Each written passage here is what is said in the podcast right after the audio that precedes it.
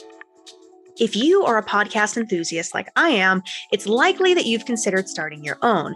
I can tell you firsthand that starting a podcast is one of the best decisions I have ever made. But in the beginning, I'll admit that it felt completely overwhelming, which is why I turned to Buzzsprout.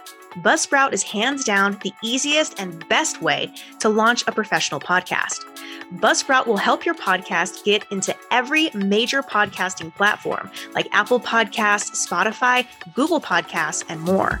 You'll also get a great user friendly website, audio players you can drop into other websites, detailed analytics to see where and how your listeners are tuning in, tools to help promote your episodes, and so much more.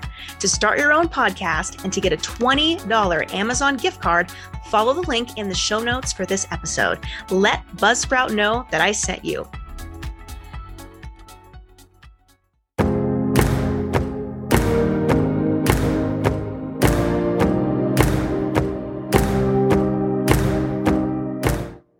Hey friends, Dominica here. Can you believe it's already December? I feel like this quarter has just flown by. I want to thank you all for coming back each week to Tuesday Tea and for leaving a review on Apple Podcasts. We officially are now a top 1% global ranked podcast.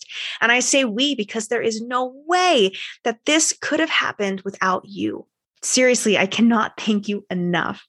I also want to mention that I've had a few emails and Instagram DMs inquiring about sponsorships and beautiful products that many of you would like to have featured on the show.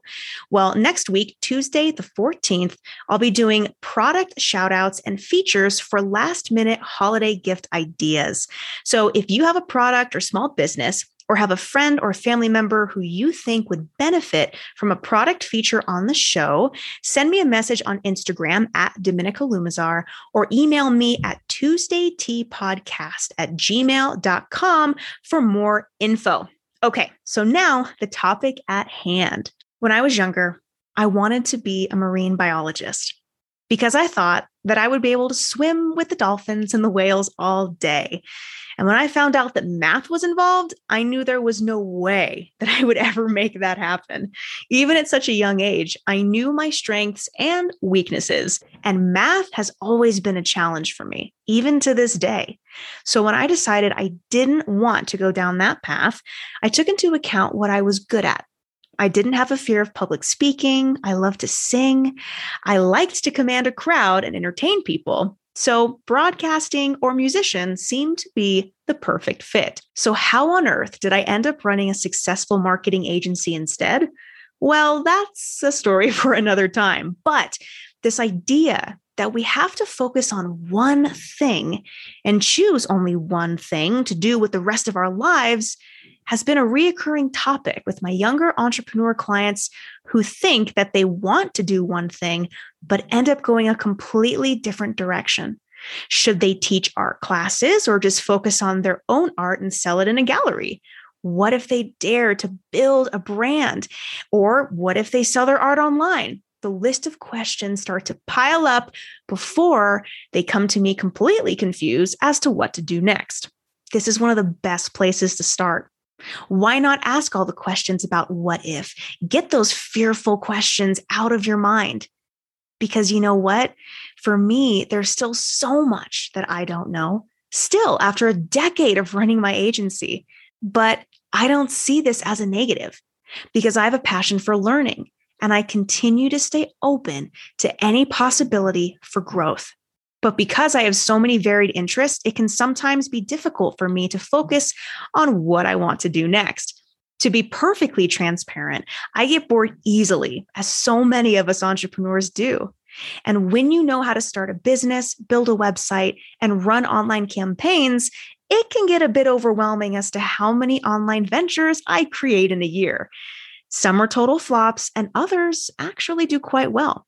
And because I never selected just one thing to focus on, I was able to diversify and create multiple revenue streams for myself.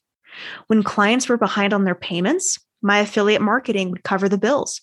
Or when COVID threatened so many of my clients to shut their doors, I was furloughed, but I was able to pivot my attention to the relationships that I had built for commissions. And these commissions afforded me the time to continue to help my clients, even while furloughed when they needed me most. Together, we figured out a way to keep their lights on and stay in business.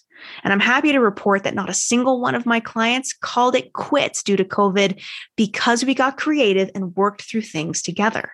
So you see, it's okay to have varied interests and set yourself up for success when systems aren't firing perfectly.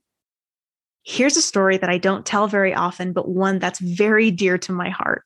My first glimpse into becoming an entrepreneur was selling bagged up goldfish and apple slices when I was just 12 years old. Right in front of my parents' home, I had a sign that read, Your money goes a long way from you. at the time, I had no idea why people were laughing and honking as they drove past. Fast forward six years to me being 18, where I now was a self proclaimed fashion consultant, where I met people at the local mall and dressed them in age appropriate clothing to go out on dates. And shout out to my first client ever. His name was Olaf. And I kid you not, he was an engineer from Germany in his late 40s, and he had never been to a mall before. He was painfully shy and spoke broken English recognizing how nervous and shy he was, I had to find a way to quickly put him at ease. And I did just that. His goal was to find two outfits that would be, as he said, ready to meet the ladies. And from working with Olaf for just two hours, I realized how much trust he put in me to make him look sharp and not foolish. We worked on his confidence, his walk, and his posture. And when we finally selected his outfits, he did a runway stride out of the dressing room with the biggest smile on his face. I was instantly inspired by him and knew that no matter where my path took me, it would always be for encouraging others. Now, what's my point? You might be thinking. You don't have to choose just one thing, but you may want to have a common theme whether that's helping others, creating something beautiful, solving a problem, whatever it may be, make sure it brings you joy. Sometimes I think back to my younger self, that little girl that wanted to be the marine biologist and swim with the whales and the dolphins. And I'll admit that it still sounds awesome, but I'm grateful to where I've ended up today. And who knows, maybe in the next 10 years, I'll be working with sea life. All I know is that as long as I'm helping others, I'm exactly where I'm meant to be. As far as being open to possibilities, I was recently invited to speak on the TEDx stage. And this honor has made me be faced with the realization that I don't just have one topic I could speak on. And that's okay because I have an opportunity to take everything that I've learned along this journey and craft a story with the intention to inspire others. And I'm so excited for it. I've said this before, and I'm sure I'll say it again. The joy is in the journey.